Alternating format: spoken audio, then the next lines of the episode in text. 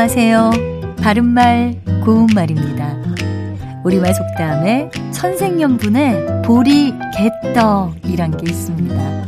아무리 천한 사람이라 해도 다 제 짝이 있어서 보리 개떡을 먹을 망정 의 좋게 산다는 의미죠.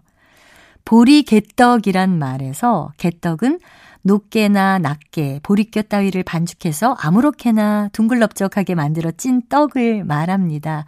또 이 설명에서 나온 높게는 밀가루를 채로 치고 남은 찌꺼기고요.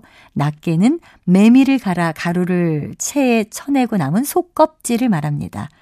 뭐 이 설명만 보더라도 개떡의 재료로 쓰이는 것들이 그렇게 질이 좋은 것은 아니라는 것을 알 수가 있죠.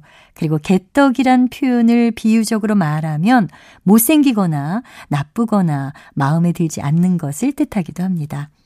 개떡이라는 말에서 앞에 붙은 개는 야생 상태에 또는 질이 떨어지는 그리고 흡사하지만 다른 이런 뜻을 더하는 접두사입니다. 비슷한 예로 개금, 개꿀, 개살구 같은 것이 있습니다. 이 중에서 개금은 산소와 화합해서 금빛을 띤 흑음모를 이르는 말인데요.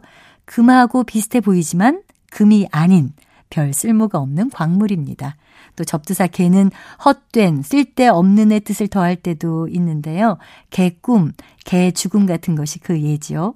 여기서 개꿈은 꿈속에 개가 나온 것을 뜻하는 게 아니라 특별한 내용도 없이 어수선하게 꾸는 꿈을 가리킵니다. 바른말 고운말, 아나운서 변희영이었습니다.